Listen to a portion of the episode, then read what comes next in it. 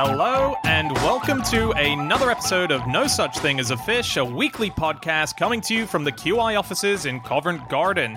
My name is Dan Schreiber, and I'm sitting here with James Harkin, Alex Bell, and Anna Ptaszynski. And once again, we have gathered around the microphones with our four favorite facts from the last seven days. And in no particular order, here we go. Starting with my fact this week. My fact is 10% of the UFC is owned by the UAE. That is quite surprising. So the UFC stands for Ultimate Fighting Championship. Yes. Oh yeah, what And- does UAE stand for? United Arab Emirates, um, and 10% of the UFC is owned specifically by Abu Dhabi. Uh, it's a company called Flash Entertainment, which is owned by the government. And in 2010, they bought 10% of this company, which last year, or perhaps even early this year, was sold again for four billion. It's a huge industry now, um, and they've retained their 10%.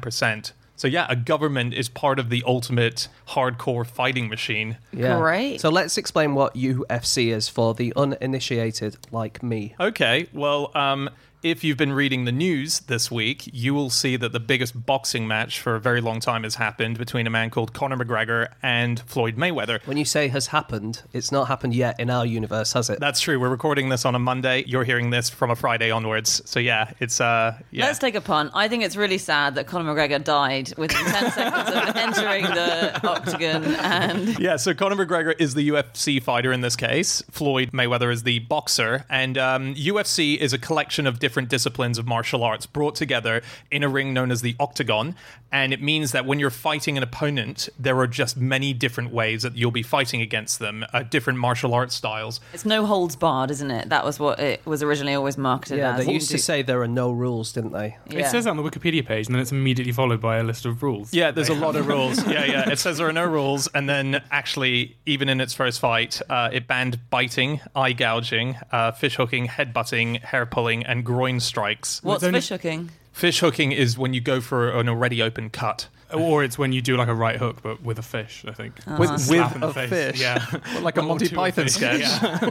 um, but it, it was actually the first two of those that are banned, right? So uh, uh, biting and eye gouging, and the other two are all frowned upon. And then often, I think the fighters will agree that when there were two fighters that had ponytails, they agreed not to pull each other's hair and stuff because it would make a better fight. But interestingly, the, the biting and the eye gouging are the two headline things that are banned, and that's the same two things that were banned in the ancient Greek pankration wrestling, Ah. which was like 2,000 years ago. Is that deliberate? I wonder if it is. I don't know. It's a very intellectual sport, UFC, yeah. Well, They yeah, I know knew nothing Greek. about it, so I'll believe anything you tell me. Invented by Plato, was it? Yes, And- yeah.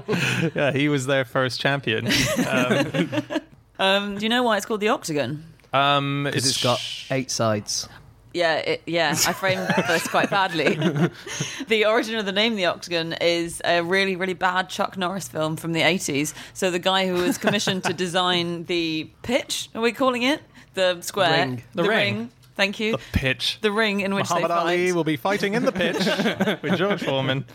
Um, but yeah, this guy was commissioned to design the ring. He was called Jason Cusson, and he didn't really know anything about fighting or what he was supposed to do. And he just heard of this Chuck Norris film that was about no holds barred fighting, and it was called The Octagon. So he said, "Sod it, let's make it an octagon." That's so cool. It's quite. I mean, it's as good a shape as any, right? In fact, It's you could say. Well, you could say it's better than a square because it's closer to a ring. Like Yeah. a ring is something with infinite sides, Yeah. and an octagon's got more sides than a square. Why Compared not- to infinity, though, it's like hardly more on the way to that many sides. They should have a dodecahedron. They should. Yeah. That'd yeah. be good. Just for the visual, if you're listening to this right now and you're thinking, well, what's this octagon look like? Uh, it's steel mesh all around it. And the ring wall, as it were, the steel mesh wall goes up taller than the, let's The say, six Empire foot person. State Building. Yes, it's, it's ginormous. so they have to be lowered in by crane uh, into the ring. Yeah. Um, we were saying that it's quite no holds barred. It gets quite violent. And people were kind of outraged in the 90s when Ultimate Fighting and mixed martial arts was invented. And the thing that I think outraged people the most, or the thing that became the epitome of it, was the fact that it was done with bare knuckles. So it was bare mm-hmm. knuckle fighting. So people were saying, this is so dangerous. Look how barbaric it is. And with bare knuckles, you know, that's just goes to show how barbaric it is. And so they banned the bare knuckle element of it after a few years and added gloves to make it safer. And in fact, that made it much more dangerous because the reason that bare knuckle is better than wearing gloves is that if you punch someone super hard with your bare knuckle, then you basically break your fist. And so m- most people don't want to punch people too hard. Whereas as soon as you've got boxing gloves on, then you can punch someone much, much harder without damaging yourself. So by adding gloves, you kind of save the hands, but instead you give people much more severe brain damage. I know, they that was that up. was quite aggressive the way that you said that fact because you had a fist the whole time and you were kind of jabbing the air. Yeah, it felt good. I could see the attraction actually.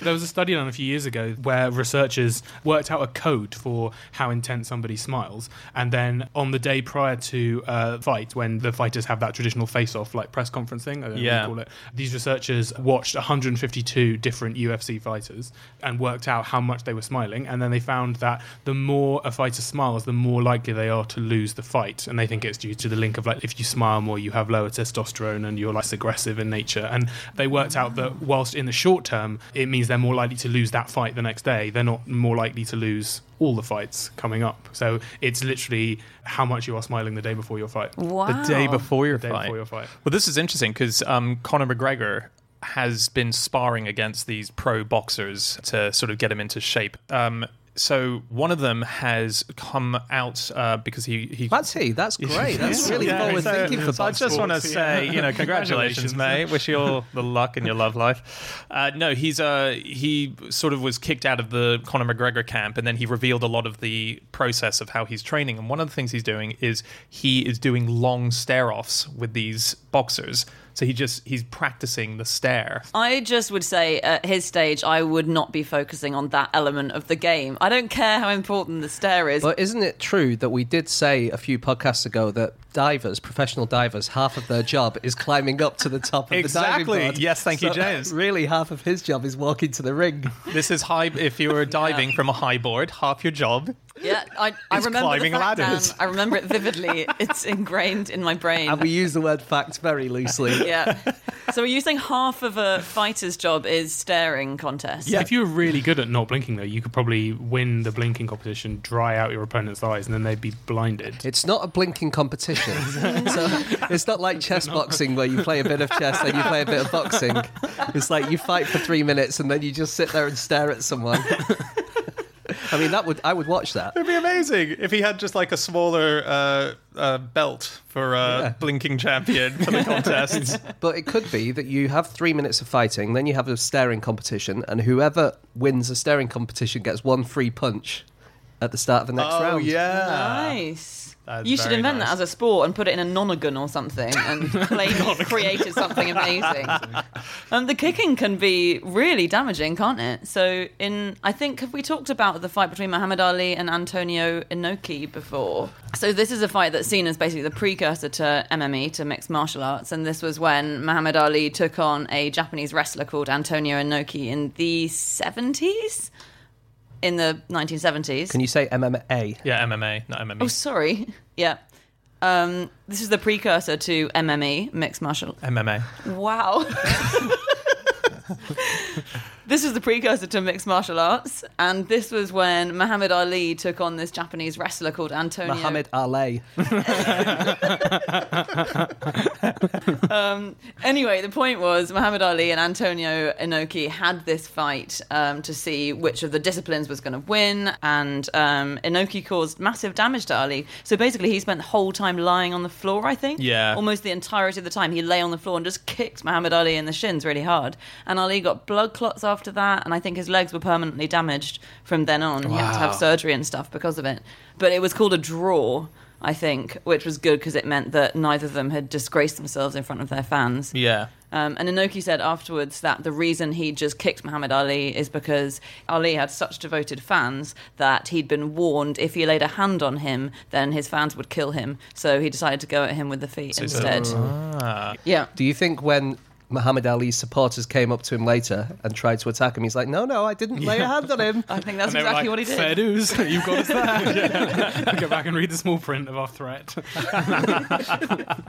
I He love did- though that like as fans would be going up, going, "Hey man, we're gonna kick your ass." Like, no, this guy just kicked Muhammad Ali's ass. Like, yeah, you stand no chance against Yeah, him. that's Yeah. Against Exactly. him. And when the angry mob comes down, he can just lie on his back and kick them Yeah, away. Exactly. Abu Dhabi is not the only investor in the UFC. uh, there are many other people. well, who, you said they only have 10%, so I'm not surprised. exactly. other people who have a stake in the UFC are LL Cool J. Who, whose, na- whose name do you know where LL Cool J comes from? No, It's short for Ladies Love Cool James. really? Yeah. Oh, that's very cool. Has anyone ever called you that, James? No. You, yeah, No. you sound like you tried to make that take off first, and no one would have it, and then he got to make it work. He just got there just too quickly. Otherwise, that's all they'd be calling. Um, also, Calvin Harris, Flea from the Red Hot Chili Peppers, Trey Parker of South Park, um, Really? Maria Sharapova, the tennis star, and Sylvester Stallone, and Conan O'Brien, who is the late night talk show host in America, who's been having Conor Gregor on a lot recently. And I was like, I hadn't, didn't know he had an interest. He's got a business interest. yeah. so- That's quite a who's who of um, sports stars and yeah, entertainment stars. the buy-in was Comedy, two hundred and fifty thousand, so I think they all bought the sort of the minimum of it. But again, this is back in two thousand ten, and the sport exploded. So those guys are probably making some money. I can't believe all those people are making some money finally. Finally, I mean, After it's- years of poverty, LL it, Cool yeah. J. well, I mean, you picked the one name that probably does need the money. the only one I could remember. There's a fact that coincidentally was doing the rounds on Reddit this week about UFC, which is that there's a fighter called Rory MacDonald, and so at the end of all the fights they have walk. No, at the beginning of all the fights they have walkout music. So when they introduce each fighter, and he was quite unhappy about a lot of the music that he was getting, and the guy that was organising it, uh, but he, he didn't really say anything because he, he thought that his like manager and everything were just organising it themselves. Um, and eventually he mentioned something, and um, the guy who was organising the music was like, "No, what I thought you were requesting all of these." And it turned out that he'd had his phone number changed a couple of years ago, and a fan had got hold of his phone number and was requesting stupid music like um, like Rihanna's "We Found Love" and um, MC Hammer's "You Can't Touch This." So like all these songs that Yeah. were kind of dissing him and making fun of him a bit. That's it was just somebody good. taking the piss for like three years. I could think of worse songs that Yeah, you could have put. I'd have sent the Teletubbies theme on, you know. Yeah, exactly. Thomas the I Tank think, Engine. Bob the Builder. I think whoever the fan was did a good job Yeah. to just about find that level where they didn't. He didn't get found out for like years. You're right. I would have been found out the first day, wouldn't I? Yeah. when it was just you making a fart noise over the channel. Colin McGregor got in trouble quite recently for saying that he could beat Jesus in a fight. Did he? yeah, uh, this was last year. He said, "There's not a man alive that could beat me, but Jesus isn't alive, so maybe he could and come back from the dead. But I don't know. I'd still whoop his ass." But that's true because you only have to lie down for like ten seconds before you're out, whereas Jesus would take three days to get up again. nice. Oh, yeah. So he'd get back up, but they'd actually converted the arena into a Little Mix concert at that point.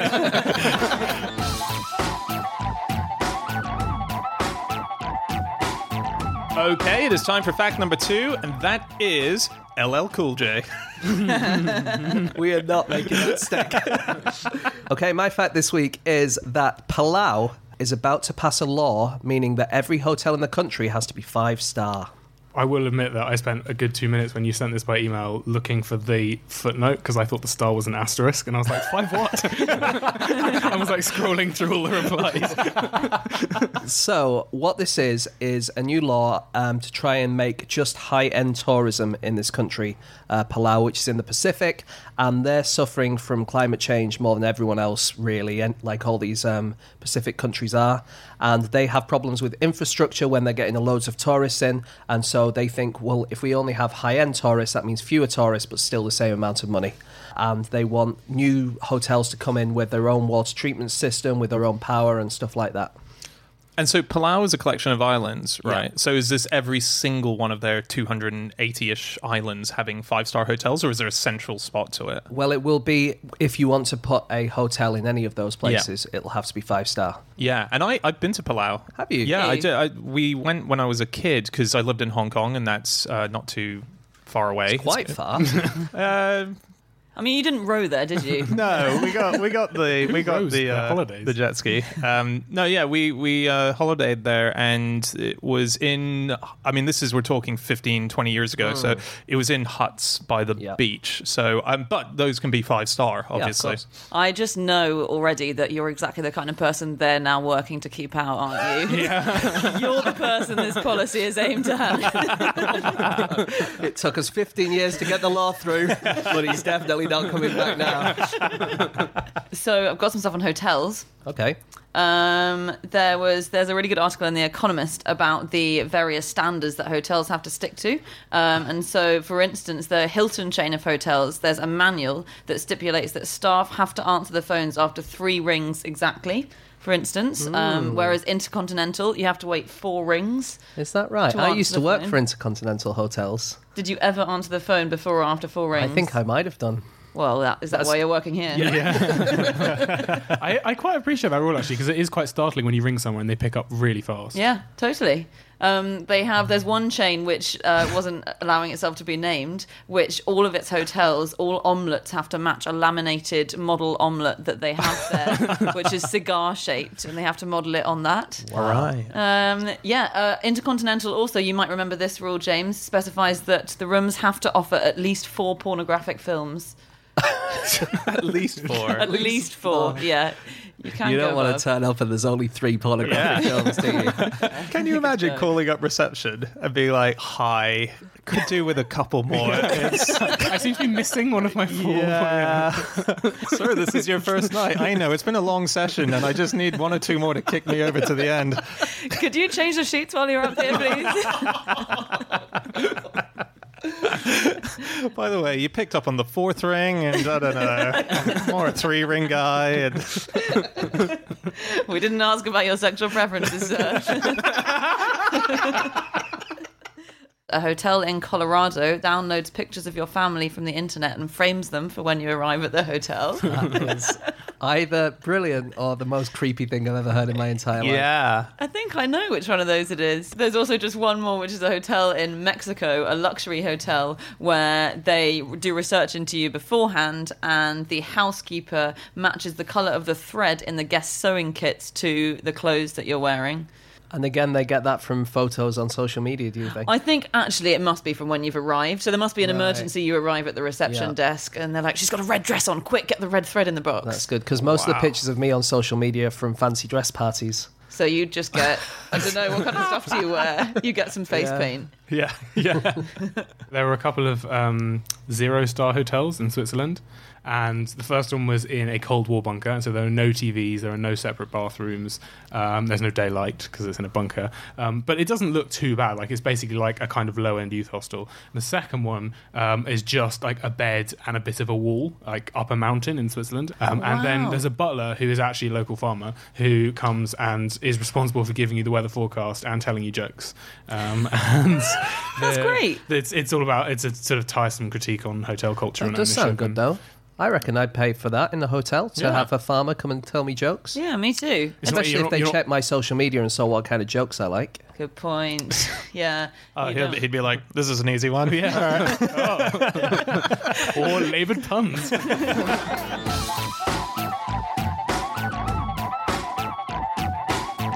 Okay, it is time for fact number three, and that is Alex. My fact this week is that every Canadian citizen is entitled to a free government issue portrait of the Queen, Ah, of our queen of our Queen, of their And their Queen, Queen. and their and their Queen. queen. They're actually entitled to five portraits of the royal family in various combinations. Can they choose whichever members they like?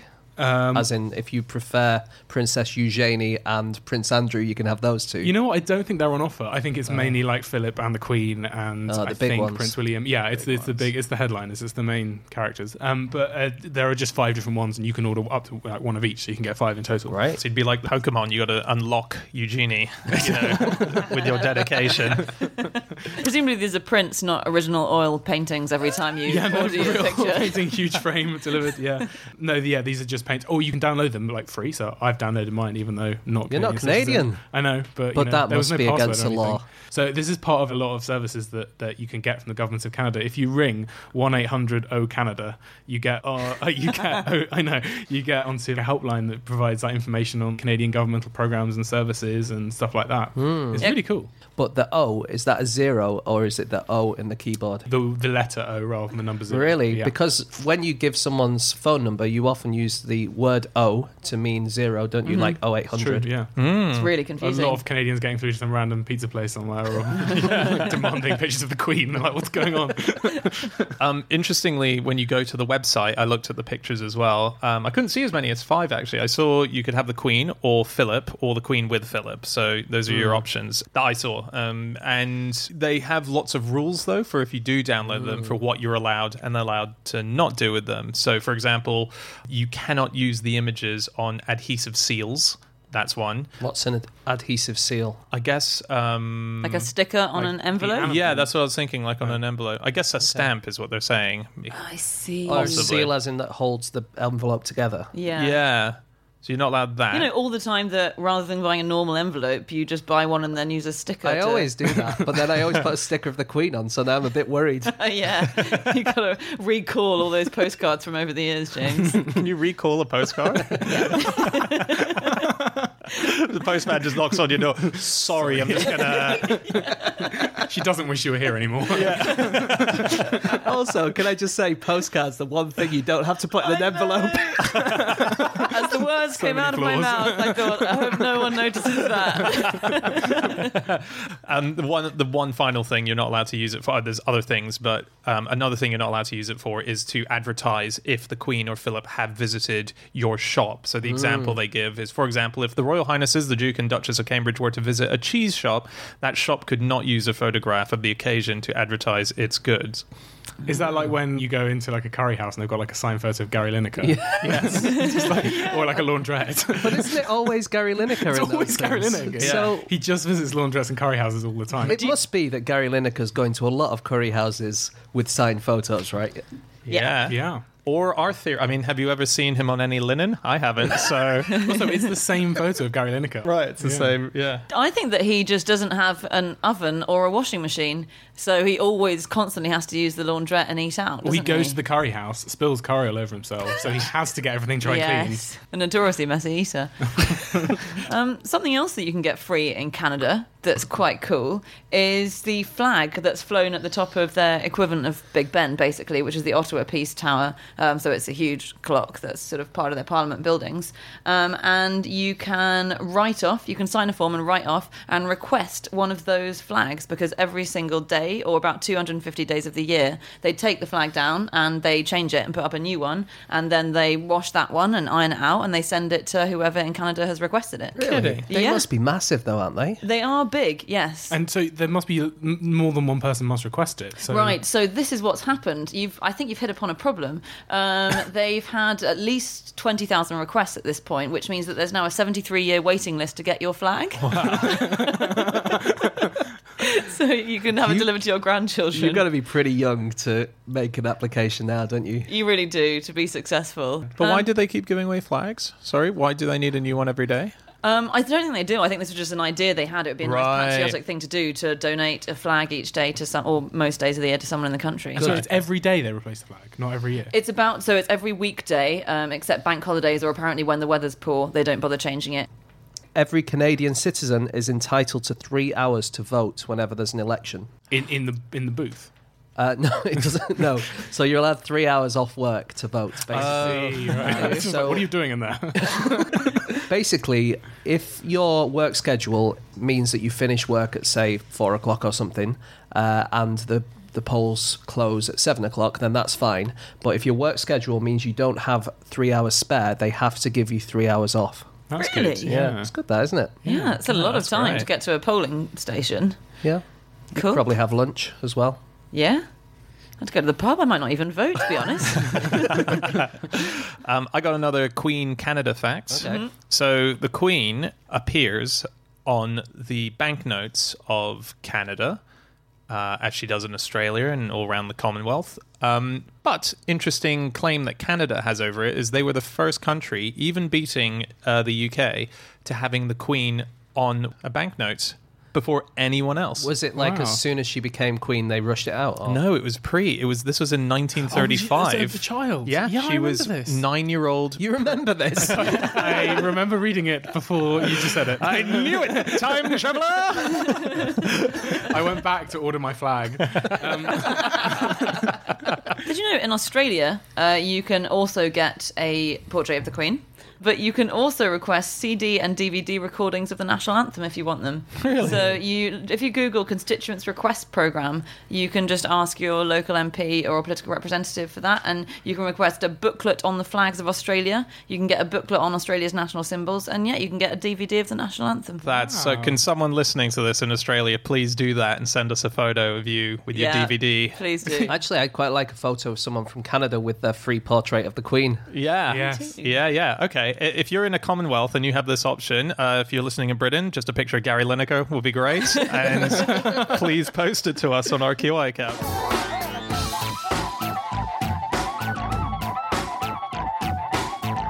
Okay, it is time for our final fact of the show, and that is Ptaszynski.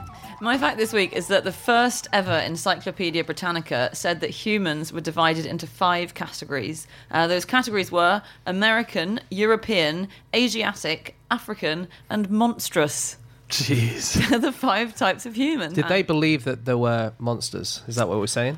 I read this in this really good book I've just started reading. It's called You Could Look It Up uh, by a guy called Jack Lynch. And so what it was was that uh, there were often, it was kind of an age of exploration, and there were often a lot of rumours about the kind of people you'd find in strange places. Maybe there were kind of mythical, semi human creatures around. So there were reports, for instance, of men who had feet backwards or men who didn't have any noses. Um, there were reports of humans who had dogs' heads and who communicated by barking. And so there were kind of these rumours about mythical monsters. But you are you are describing Bigfoot and werewolves, and these are all still Real. real real things They're still out there today, Anna. You're right. So this was the catch-all term that they used just to cover themselves to be like Yes. And- anything we don't. It's miscellaneous basically. Yeah, and this went back to Linnaeus, who classified Homo sapiens 10 years earlier, so in 1758. And he actually said that there was Homo ferus as well, as a different species, which was wild men, and then Homo monstrous, which was monsters. And yeah, so we're not quite sure what they are, but weird looking made up people. So I was reading up on the first ever Encyclopedia Britannica because, um, weirdly, is you almost feel like the authors should be famous names, and uh, I didn't know a single one. So there were two guys who effectively brought it together. One was called Colin McFarker, and That's exactly how he pronounced it. With the question mark at the end. he never knew. the name's McFarquhar? Colin McFarquhar? yeah, he um he also set up with a guy called Andrew Bell. And Alex, your surname is Bell. Find out all about him. Yeah, well, what's interesting is for the Encyclopedia Britannica, he was the engraver. He was the one who did all of the drawings. Uh, which on our podcast, when you're not on the microphone with us, you are our our illustrator for Yeah. all the things. So you both have the same surname. That's exciting. I like the way that you said Bell as if there was no exclamation point at the end of it as well. so you got McFarquhar and Bell. yeah, I don't know what's going on with my pronunciations, but Bell was a very interesting guy. Um, he was quite small. He was four foot six, um, and he had a big nose that he would sometimes try and hide by wearing a paper mache version in order to hide the bigness of his nose. surely- bigger. Yeah, you would think, right? No, I think he was a joker, and he did it whenever anyone stared at his nose. He put a bigger one He on put top a of bigger it one to on. say, "Are you looking at my nose, bitch?" Um, I think it was like because he was Go to B in my book, bitch. There's an engraving of you. um, and he also um, he used to so as well as doing Encyclopedia Britannica, he used to engrave crests and dog collars. Um, and he, he made sure that he always rode the tallest horse that was available. So if he was going to just rent a horse, he'd be like, "The tallest one, please." I like the idea of going to hire a horse. They've just got the same options like at the car rental place, where you got like color and height. And Yeah, Yeah. compact or. Do you leave it fully fed, or do you let someone else do that? Yeah. so the oldest known Encyclopedia Britannica is still in use. Apparently, and it was only discovered in 2010. And there's an 18 volume set that was from 1797, and it just belonged to this family in Chelmsford, and they'd used it growing up and stuff, and they were still using it all the time. They bought it for 15 pounds, the full set, which seems unbelievable for 18 volumes of encyclopedia. But now it's worth like 9,000, right? Yeah, Yeah. Um, Which understandably. Seems, seems like not very much money for the Encyclopedia Britannica, oldest Encyclopedia I agree. ever. It just, they just don't seem to go for it. Yeah, but you can get them on um, CD-ROM these days. Yeah, that's true. You can. Yeah, it's way James, easier. you are so with it. Yeah. I had no idea.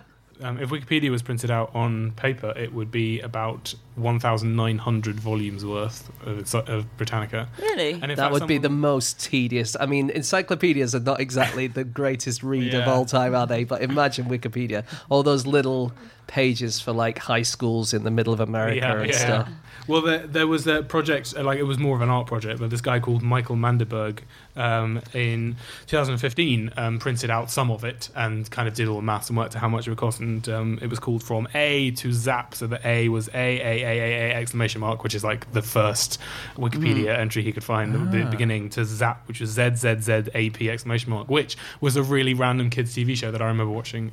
Really? Uh, yeah, isn't that weird? I remember watching Ah as well. Classic. yeah. um, my favourite encyclopedia is the four volume Encyclopedia of Lubricants and Lubrication. Nice. Have you read it? No. It's not you couldn't put it down; it's you couldn't pick it up. Um, okay, sh- uh, well, anything else? I'm happy to rap. Yep. Let's hear that rap. LL Cool J.